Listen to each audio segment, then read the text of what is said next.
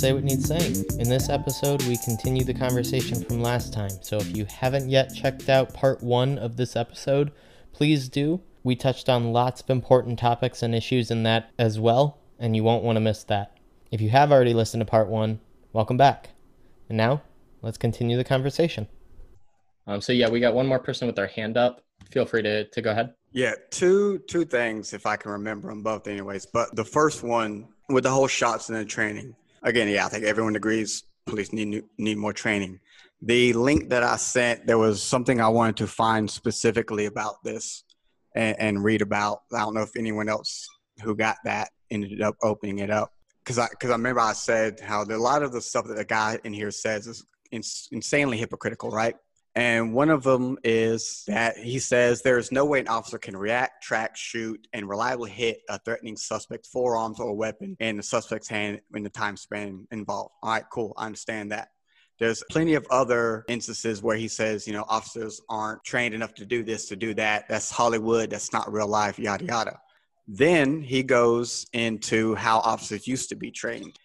20 years ago, officers were trained to shoot, then assess. They would fire one or two rounds, stop to see the effect, and, and then go from there, right? Now, he says, now they're trained to shoot and assess, to judge the effect of their shots as they continue to fire. A few paragraphs earlier, this guy says they can't do this and that assessment, but then they, they're trained to shoot and think, hey, how's this going? Is this person down? Blah, blah, blah that you you can't have it both ways. You can't say they can do they cannot do one way, but you're training them to do something that's insanely more difficult. I don't know how many people here have actually shot a firearm. I was military for a good while. Never shot anybody, thankfully, never had to. But your adrenaline's going. I, I'm going to assume because again, I haven't had that type of combat that type of situation, the thinking that is required, even in military, which military training is way more extensive than anything a police officer is going to take, unless you're going like SWAT or some kind of special whatever. But if you're just a regular street cop, you're not getting that type of training. The the critical thinking and, and the timing you need to think at, on the jump like that, that's that's hard to do. That's that's going to be something very rare. That's anybody who's an officer again, unless you're a, highly trained SWAT or whatever that you know type of uh, training you get, you're not gonna be able to do that regardless.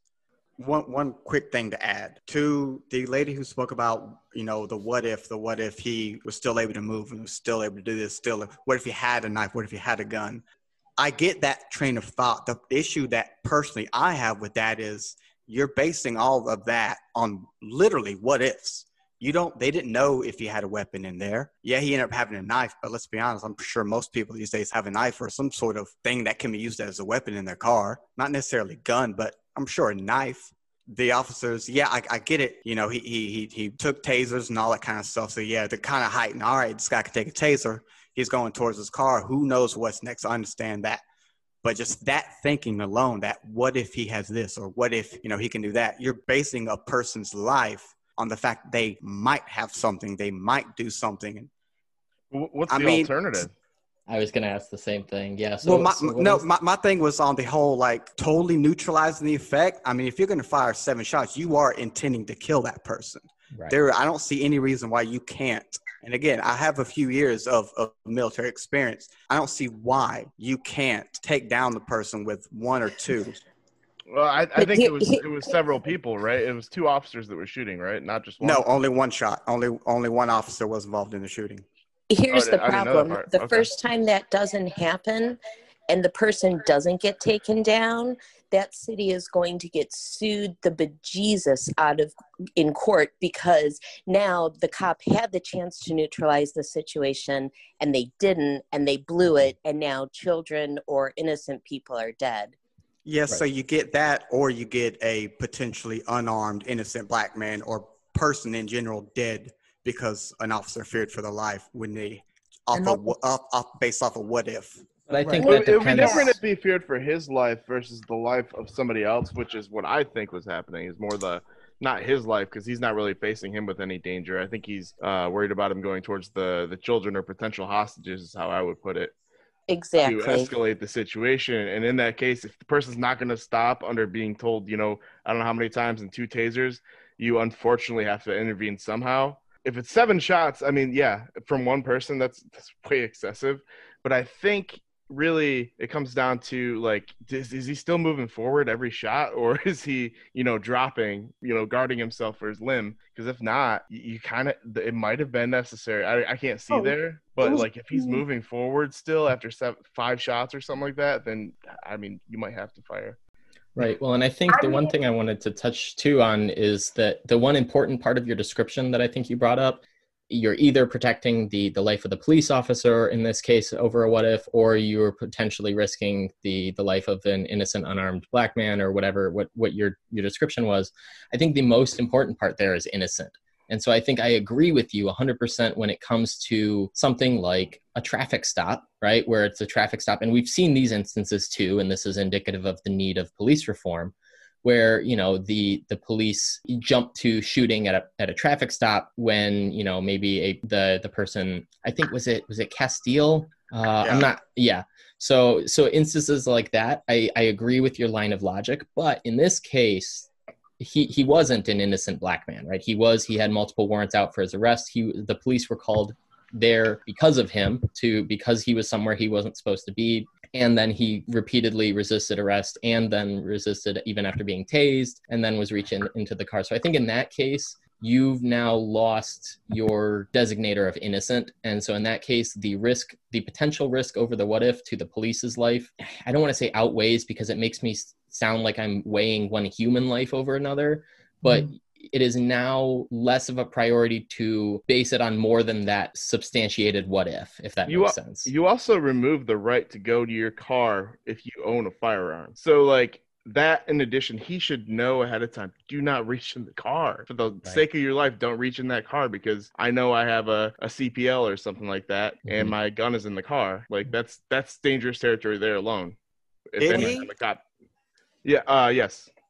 Okay, because I, I, know from, from I what know, I read, from what I read, I, yeah, I, yeah. From what I remember, he had a knife. I, I didn't recall. Right, he had a weapon. knife, but in his car, he also had a registered we- uh, weapon. Is my okay. understanding. Okay. Also, also got, to address that the kids in the car were his kids. Those are those are his. Yeah.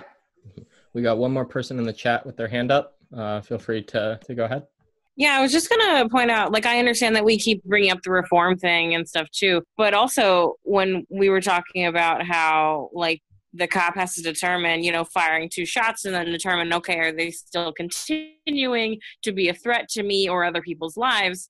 That's all the stress they have to deal with in every situation. Am I going to get killed today? Am is somebody going to get hurt today? You know, is anything being done for training wise, or are they just trained on how to use a gun and how to put handcuffs on somebody, like how to detain someone, or is it literally oh, like I need to psychoanalyze the situation and make sure I know exactly what's going on, I know what I want to happen, and I'm going to try and do my best to um, uh, you know, de-escalate the situation and hope no one gets hurt, including me and the person that's being involved and any other civilians around. You know what I mean? I don't know if that's actually like a thought process that they have.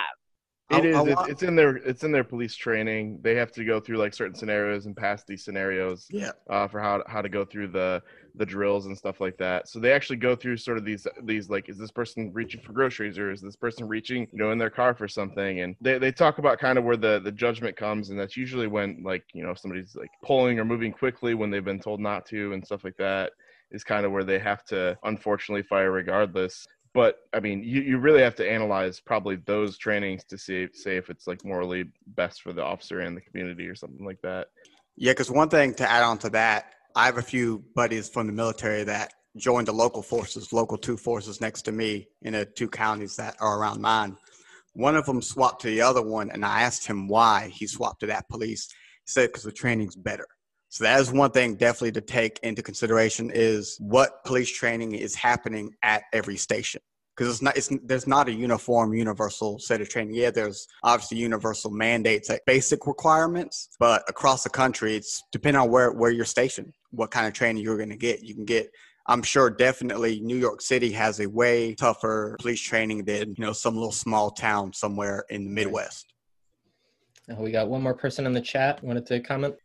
Yeah, like I mean, I understand that cops go through like a lot of mental duress when handling a lot of these situations, but I would say at least for the Jacob Blake situation, I don't really think there was just a lot of assessment or they decided to shoot someone. Like, yeah, he had an open warrant, but I mean, for his arrest, but at the same time, like, nobody assesses the situation beforehand like what were all the people doing? Again i'm not saying that they shouldn't have but his kids were also in the car so that was something that he was probably trying to get to the car to check up on his kids. And like i mean shooting the man in the back in front of his kids i feel like that's highly traumatizing.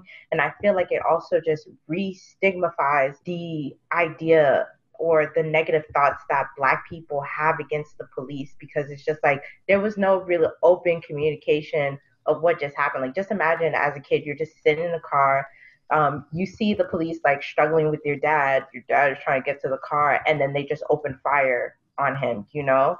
Like I just don't really think they assessed and handled the situation very well at all. And the problem with this is that it's just not the first time that we've seen it. As um, said before, where they just shot a 13 year old kid for pretty much no reason. It's just black people are not really given the benefit of the doubt or the leeway that white people are because we're just automatically seen as a threat.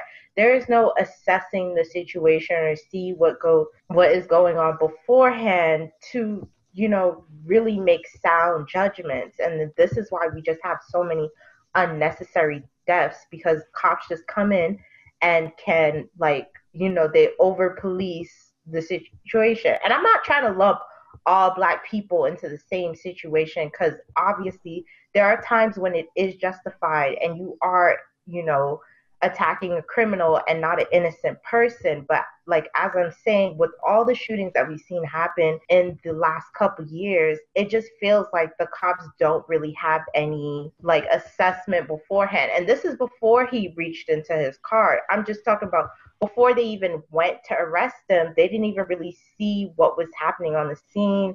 Was he the aggressor? What like because obviously they said he was trying to break up a fight. That like that's that's what they said. He was trying to do some type of good deed and it ended up turning bad, you know? So I want to I want to push back a little bit because I agree with the comments about lumping all black people together. I think that in in cases so I agree with you that there are absolutely cases where black people don't get the benefit of the doubt and they unreasonably get shot. Uh, and I think there's numerous cases like that. But I think that one issue that Black Lives Matter has and that these movements in general have is that they do lump a lot of these other cases together as black person got shot, therefore this is a problem. And so I think you've seen this historically too, right? Even back to Michael Brown.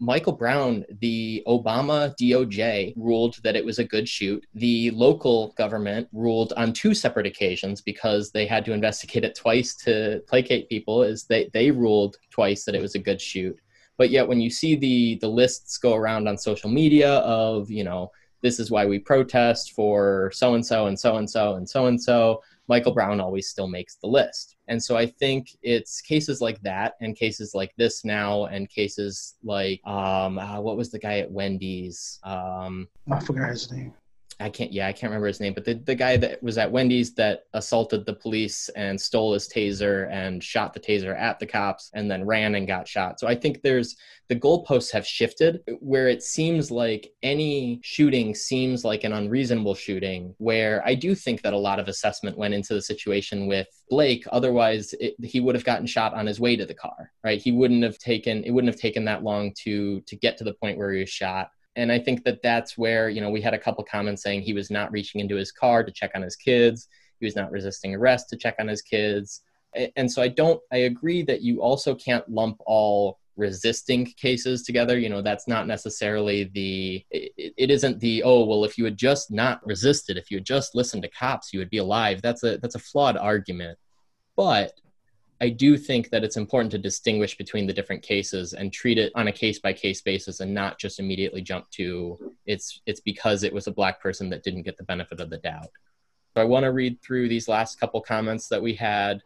We had well, I think I missed one, but someone one said that's not true. He wasn't breaking up a fight. He was at someone's house who he had a history of abuse. He stole her keys. And then I just think the tasing and vers- verbal announcements sends a clear message don't move towards the car or the police will shoot. I don't think this was about being black or white. It's more about how to interact with the police. And then the last one, I think I missed. Oh, yeah. So shifting the topic a little bit when the family member of a police brutality victim asks the community to abstain from violence and destruction, should their wishes be respected or is it acceptable for the community to express their outrage in any way they see fit? Uh, I just want to jump in before we jump back to the the conversation. I think when we jump back, we can jump back to that off-topic comment that we had. I just wanted to jump in before that and just thank you guys because this has been a great conversation. And I honestly, if I'm being entirely honest, I genuinely thought that this conversation was going to have a lot more animosity and a lot more anger just because of how heated a topic it is. But I honestly am really happy with how it's turned out and how we've gotten a lot of good conversation on a lot of topics. Uh, and it's good. This is what needs to happen. It's definitely what we envisioned when we started this, and you guys are helping us fulfill that vision, and we're always appreciative.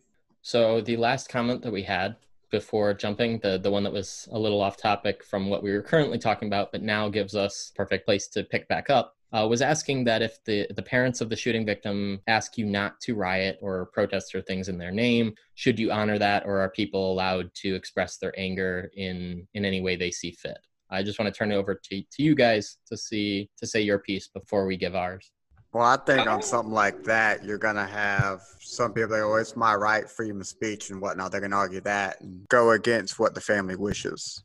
I mean, true, but I just feel like we shouldn't really be supporting like rioting and looting in like any form. The protesting, sure, like peaceful protest, sure, but to riot and loot and destroy businesses and homes, I feel like that's really unnecessary. There's so many other productive ways that Black people can have a voice and just contribute to more healthier ways in society, such as like uh, boycotting businesses that don't necessarily align with your morals or your just your thoughts and your feelings, speaking to Congress, speaking to the police department. I mean, no matter how minuscule you may think that these actions are, if we are all saying the same thing, we all together have a greater voice. So I just feel like the fighting and looting is unnecessary. Yeah, I think everybody agrees with that. I would imagine, anyways. Yeah, I, I mean, it, it, uh, you know, it, it becomes difficult uh, to justify, you know, just for example, burning down a business that somebody has spent a decade, you know, creating from scratch. Um, and, and I, I, don't really see the point of it. You know, I, I think if a crowd wants to protest uh, the government telling them to stay home, you know if they want to get out in the streets and say no you can't keep me in my house i fully support that. But whenever whenever they start tearing down the lives of others that aren't really involved in the situation it becomes a problem in itself.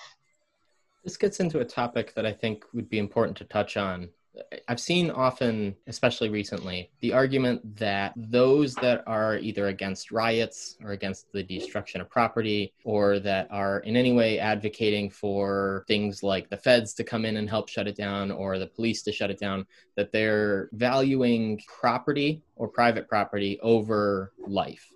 And so that's the argument. I've seen it pop up quite a bit recently and I think so. I want to give my piece a little bit because I do feel fairly strongly about this, but then I want to turn it over to you guys and see because I think that you made a good point in that when you were describing the business as something that someone may have spent decades raising up and, and building, and you said, quote, destroying their lives. And so I think that it's a kind of it's a flawed argument to equate private property and, and life in the sense that if you are not okay with rioting if you're not okay with destruction of property because well they have insurance they'll be okay. I don't think that that mm-hmm. is valuing one over the other. I think it's more equatable. I think you can say that if you destroy this property on some level you are damaging someone's life. You are damaging someone's livelihood. And it's a matter of at what point did they become quote unquote equal?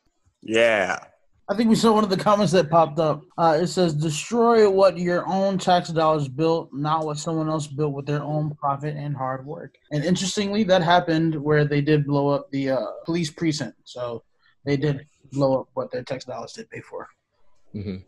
Right. And it's, you know, and it Kyle wasn't the only one out there, right? There were business owners up on the roofs, um, you know, with with their guns. There were reports of police telling them to get down and then them yelling back, "Officer, these are uh, this is my business." And then they kind of left them alone. So, you know, and that's been happening happening throughout the riots. You know, there's been video all over of business owners holding holding their guns up and protecting themselves. I think that there's a very clear distinction between those who have grown up with or been exposed to guns and those who have not or are not. Mm-hmm. Because I think there's this feeling that, and this is purely speculative, so I don't want to say that I have any data behind this or anything, but it seems like anything using a gun or having a gun to protect yourself or your business, it seems like immediately overkill to a lot of people just because of the presence of the gun and the potential to kill with it. I don't think that way. I feel mm-hmm. like it's something it's you taking the the action that you find necessary to protect yourself or your property and I think that the the presence of the gun is what sets a lot of people off, right? It doesn't necessarily matter what your intentions were, it doesn't necessarily matter what you're protecting, right? It's the fact that well you can kill someone with that and that's too far. Yeah, I, I, think that that's a really good point. I think it also depends on the situation. Like, obviously, if you are in a legit war zone, weapons meant for that. It's meant to kill 100%, not as a deterrent, not really for anything else. You're in combat, it's meant to kill whoever's coming after you. In a situation with like riots and looting, if you are a business owner, like a mom, you own a mom and pop shop and you have it, the first thing you're going to grab it for is for a deterrent. Again, this is more like if I had a mom and pop shop or own my own business I'm going to stand out there as hopefully as a deterrent. You know, keep it in sight so people realize if you want to try something, I, you know, okay, I got something too, you know, and hopefully that wall they use it as a deterrent, and it depends, like just like that, depends on situation. Right. We got a couple good comments that I want to point out before we keep moving. We covered the one that said that it's, uh, you know, destroy what your tax dollars built, not what someone else built. Then that continued. Someone said most people, most carry a weapon hoping they will never have to use it. I absolutely agree with that, right? I've like I said in a previous episode, I I own a gun. I have a shotgun. I pray that I never have to use it. And I don't I didn't buy it with the intention to use it. At least not on a person, right? But you never buy it I think well, again, most people never buy it with the intention to use it. But you're right, it's to, to have it as that deterrent to, you know, well, if you're going to come at me, well, now I've got this to, to protect myself. And then I had someone message me saying that they've heard that many times too. I believe talking about when I was talking about the different cultures around guns. And then we had the last one. It said, I think it has three things working against the cause itself, whether it is right or wrong for the case of looting. It feeds stereotypes. It is not the characteristics of members of society and it hurts or sets a bad image of any message you send. And I agree. I think what we've been seeing a lot of is conflation of the riots and the protests. Right. You know, on both sides. You've got the one side which saying that it's entirely rioters, it's entirely looters, and it's entirely bad and we need to shut it down right now. And then you've got the other side. CNN had a chevron that said fiery but mostly peaceful protests and so there's there's this distinct both sides are very much opposed to being anywhere in the middle of saying there's these two things that are happening simultaneously. We have violent riots and violent looters and we have peaceful protests. It's either well it's mostly peaceful but it's also very fiery and and deadly for a little bit or we've got no no it's all deadly. It's all riots and i think that's where you get this this these bad stereotypes these bad images of what you see. And it plays into this narrative with specifically with the black community. You see this cycle perpetuated where violence against black individuals leads to or is perceived to lead to largely violent protests and riots right? right? That's not the case. It's it leads to largely peaceful protests and then some antagonism and stuff that then goes into violence, but it's not necessarily just the it's not the entire black community that's doing that, but it feeds that cycle and then right. it feeds the preconceived notions that police have, that government has, that other other people have. One of the issues that I would say in regards to people bringing up looting is that they bring up looting in regards to at least to demerit or to uh, to detract from the movement of Black Lives Matter. There was a, a comment, not necessarily my own, but I've seen it go throughout social media, that is to judge the Black Lives Matter movement off of its most uh, heinous participants is to judge the police departments, people who use deadly force, to judge the entire police department or the entire force. And I think that's a bipartisan angle that a lot of that either side doesn't look at. That you can't condemn all of Black Lives Matter because of the looting, and you can't condemn all police officers because of these because of these instances. Uh, we had a slew of comments coming in. Um, one of them was propaganda, which many people have uh, agreed with. They said you also have instances where protests start peaceful by the locals and good hearted individuals that then get twisted by outsiders or negative minded folks getting in those peaceful protests and causing them to turn wrong. Another comment said propaganda is a great comment and it comes from everywhere, our own news source as well as uh, foreign countries.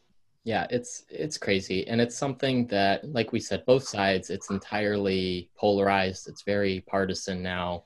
You know the news it's it's very it's hard to get good news and objective news anywhere. And this is what it leads to. It leads to this this division where i've genuinely been seeing and i was talking earlier with people that this is the first instance during all of this during these riots and during these uh, the, the pandemic in general right people have disagreed on a lot of things that have gone on and they've disagreed very vehemently about them but this is the first time where I've seen one sect of people overtly calling someone a terrorist or a white supremacist, and another sect of people overtly calling them a hero.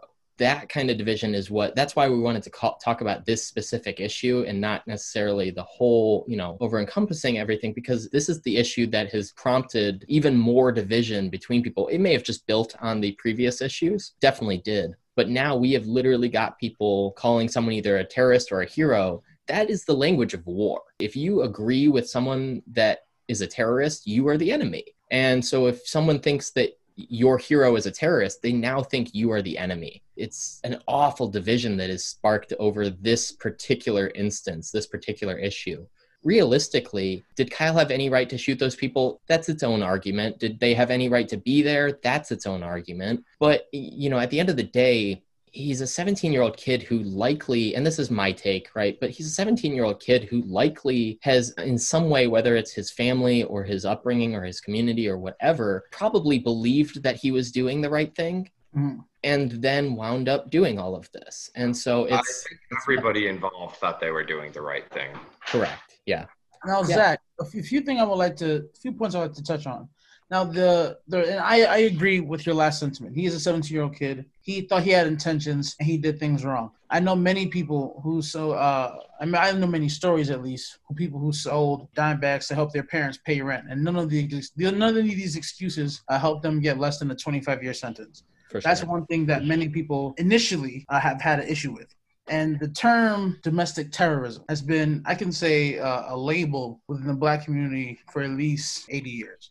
Uh, it is up until the demo, the major demographic has picked up on the term to make it more of a vigilant stance. Black people as a whole been voicing this opinion and been largely ignored, leading to this type of looting, this type of protest and expression, bringing on the attention of the majority, which can now bring about using terms such as domestic terrorism. Yes, it's an issue and black people as a whole don't have the resources to create some type of uh, civil cold war. However now that the majority is starting to voice its opinion this creates the divide that's always been felt within the black community making the abyss a lot uh, wider between the two hero or the uh, terrorist we had a couple comments that says thanks to trump and it's ensuing a cold a civil cold war I think Zach was really hitting on something as well earlier on with when last time she spoke, talking about with the way things have going on this this year and even years before this with everything. You get a lot of same situations, and it's like, oh, it's another one. Here's another one. Here's another one. And from both sides, everyone just comes in with preconceived opinions because it, it's a story very similar. And a lot of times you come in, you're already accusing or saying that person's guilty or innocent without even really looking into what actually happened. A lot of times you get a chunk of people that they don't look at a situation specifically. They just open, they group it all into one because they have similarities. So I'm gonna go that route. But it, with any type of case of any situation, anything, you got to look at it in a case by case basis. You can't just, eh, yeah, it's very similar to that one over there. So I'm gonna go with that same opinion as all them other guys, you know, or, or stuff like that. You just you gotta take it as a case by case basis. Right. And on that, so, you know, and this is, I will preface this by saying I know this is kind of a controversial take, but I think one good example of this is, well, and before I say this, one other part that plays into this is the lack of understanding of both how the legal system works mm-hmm. and how the police training works. And I think you jump to wanting to arrest or punish the policeman, even though they may be doing everything quote unquote right. When when the instead the push should be to change, like we've been talking about, reform the training or change the laws. One instance that I want to point out that may be somewhat more controversial. So Breonna Taylor is probably one of the most tragic cases that we've seen recently. You know, she had no reason to die. It was it's an awful tragic situation. However, the fact that the cops did have a no knock warrant and that there were shots fired, it doesn't make it right, but it makes it legal. And so I think what people get into this trend of, oh, well, the, the cops that shot Breonna Taylor should be arrested. Well, right now, there is no real legal grounds to arrest them. Instead, no knock warrants should be pushed back against, right? Rand Paul was current recently walking away from a, a protest or a riot or something, and rioters were screaming at him, say her name, say her name. Rand Paul is the one behind the, I think it's called Justice for Breonna Taylor Act or something along those lines, where he is trying to shut down no knock warrants. And in that instance, if a no knock warrant wasn't allowed, well, this instance wouldn't have happened, and we can prevent future Breonna, tragic cases like Breonna Taylor from happening. But I think when people get into this trend of, well, we should arrest the cop, we should arrest the cop, I understand the sentiment, but the misunderstanding of the legality of the situation leads to a lot of lumping things together when they, they shouldn't necessarily be lumped together. People focus on the cop instead of the system or the or the laws. Well, granted, and, and you're completely right. The, the system itself and the laws adjudicating the officers and the community they serve um, needs to be reformed. However, if the legality of the no knock warrant or the search warrant um, and the shots were fired, would that absolve the officers in going to jail for shooting uh, someone that's asleep? And apparently, that was alive after the shooting, and no accounts uh, was taken to save her life. And it was also hidden her information. Granted, I, what I'm asking is, are the maneuvers of that police department and trying to evade presenting this accident would that also fall under its legality and i think that's the bigger issue that people are right. yeah and i don't know you know i don't want to pretend to be a legal expert I, you're probably right. right that is a separate issue right the the shooting itself and then the handling of the case after are two very different situations, right? I think it was was it Trayvon Martin that they shot and then they didn't call for help for several minutes. I don't remember. Unfortunately, it's uh, several people, but it's, I don't believe it was the Trayvon Martin case. There's several instances where that happened, and it had its uh, hashtag. And so it's cases like that where I think there people you need to be very specific, not you specifically, but you know it's important to be specific in what exactly you are angry at the cop specifically for because otherwise then it leads to this you know language is very important it leads to then this lumping together because you can be angry about the shooting you can't lock the cop up for the shooting itself. You then have to figure out whether or not it was handled correctly afterwards and then maybe he broke some other law that then can be punishable. Now i'm not trying to justify the shooting at all obviously. It was a tragic shooting. It shouldn't have happened. And I don't agree with no knock warrants. I believe that they're they're unconstitutional on some level. I, but I think it's just important to use use language appropriately so that we don't wind up in a situation where now you know like the Jacob Blake case where it devolves into white cop shoots black man immediate repercussions and immediate you know Kamala Harris came out saying there's no investigation needed for the Jacob Blake case that we should indict the cops and that's it's ridiculous, right? As a former prosecutor, especially. Okay, uh, okay. On that, it's interesting because all of her actions as as a part of the law enforcement contradict that statement right. as a whole. We will not get into that. oh, that a, is a separate episode. We, going to be very fun when we uh when the when the debates come about and how we angle uh, our discussion.